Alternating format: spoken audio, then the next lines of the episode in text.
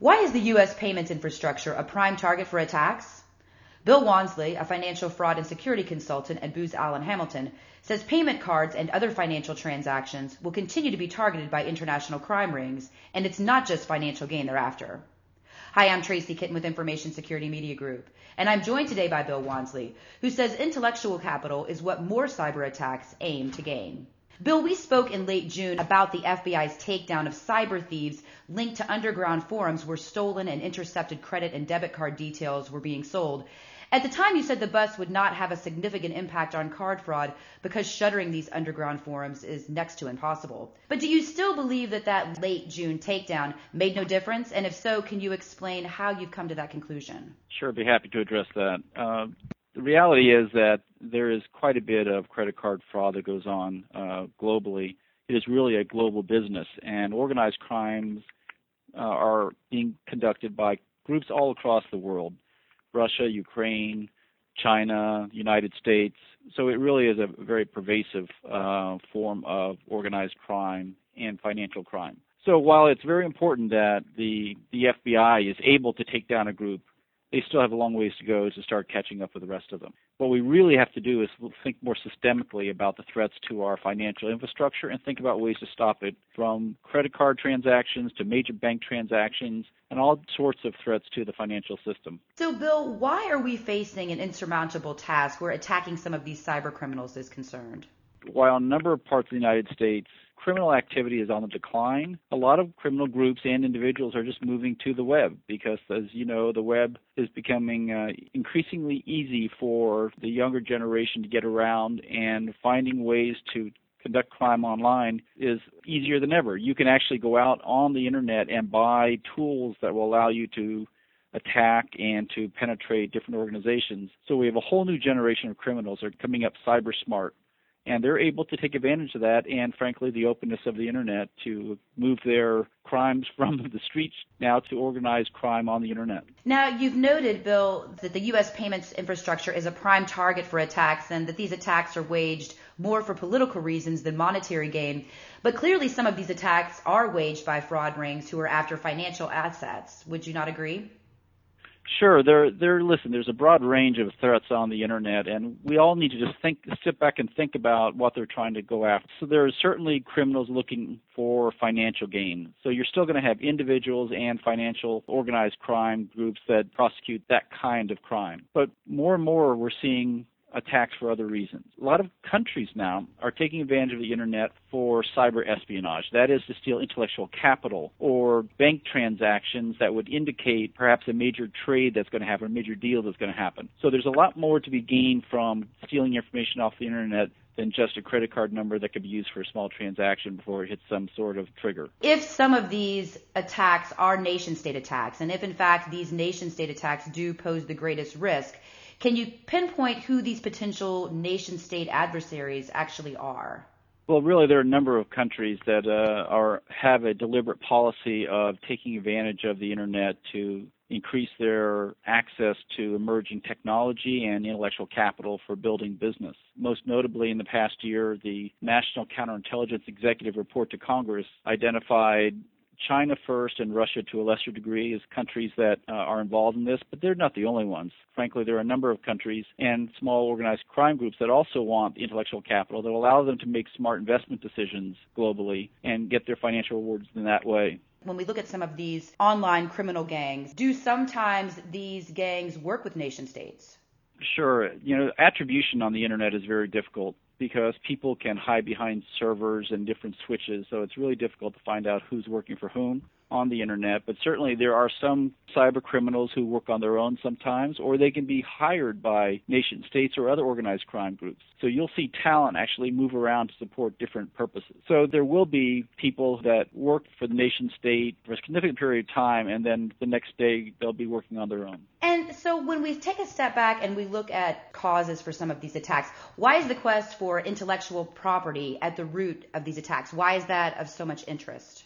Well, it's really fascinating. I mean, think about how much money the United States and the companies in the United States spend on research and development to create cutting edge new technologies or products that are going to be desired by consumers. one way to get around those major expenses is to spend $5,000 on a cyber tool that's going to allow you to steal it from somebody. So frankly, can be a very cost effective way to accelerate your advancements in technology and consumer products. And then what about the vulnerabilities that are inherent to financial transactions and payments? Why are these types of transactions of interest to nation states?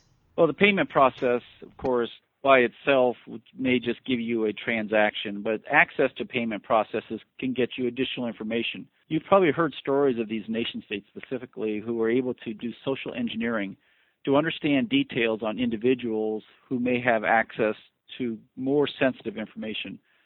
So even though one group may be stealing money through a financial transaction, other groups will take the same transaction and garner personal information that will link back to social engineering around a specific individual or a certain company to get them to get access to what they really are after. So what you see at first might be just minor cybercrime can actually be a much deeper operation to get inside an organization.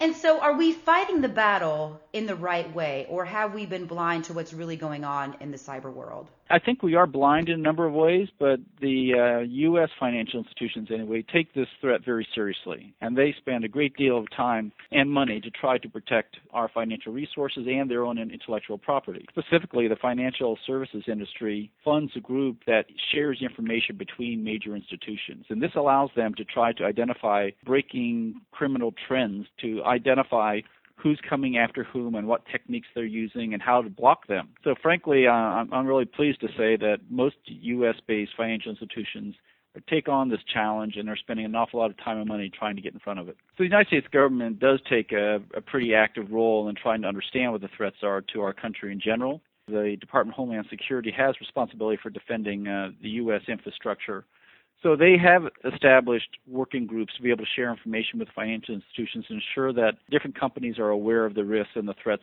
to the infrastructure. That said, there's legislation that the Obama administration is trying to pass right now and has some support from both sides of the aisle that would allow for even more enforcement and information sharing for the nation's infrastructure. And this, frankly, is a, a step in the right direction because the nation does have to take a more comprehensive approach to protecting our payment processes and our financial infrastructure. How well informed are organizations about some of these threats? We've talked about financial institutions, but what about other entities? Well, financial institutions, I think, are ahead of the rest in terms of the general industries. A number of the other, what are considered critical infrastructures of our country, utilities, for example, and communications, healthcare, have groups that are attempting to stand up information sharing, but they're not quite as advanced as the financial services. Again, this legislation I mentioned will help uh, solidify support for these information sharing bodies and allow for more sensitive information to be passed from the government to these different critical sectors.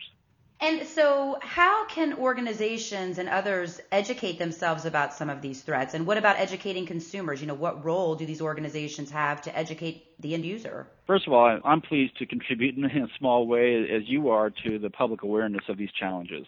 I think it's really important for the media to understand the issues surrounding our vulnerabilities and to, to get word out there.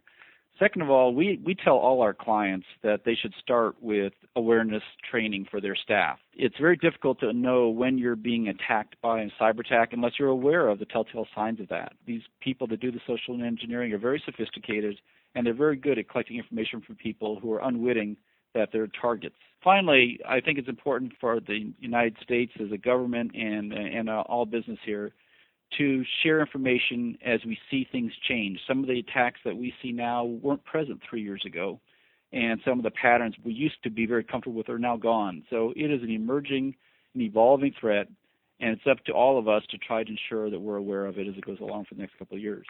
And then, Bill, moving forward, what would you say needs to change in our payments infrastructure as well as any other type of interaction that may touch the online space? Well, I tell you specifically, it's not real prudent for me or anybody, frankly, to identify specific vulnerabilities we have in our payment systems because someone may want to take advantage of that. But the reality is we need to have thorough assessments of the vulnerabilities and linkages to other systems and minor systems that may not be as secure as the primary systems because all of that contributes to the potential risk to our infrastructure. I mean, it, it would not be that difficult for somebody from the outside to cause great havoc within our markets by putting some code into the system that would upset the trading systems we have, the algorithms we have. So it really is important for us to just be, again, very much aware, have the assessments and ongoing monitoring to ensure we know what's changed in our environment and what's likely to happen for the next wave of cybercrime.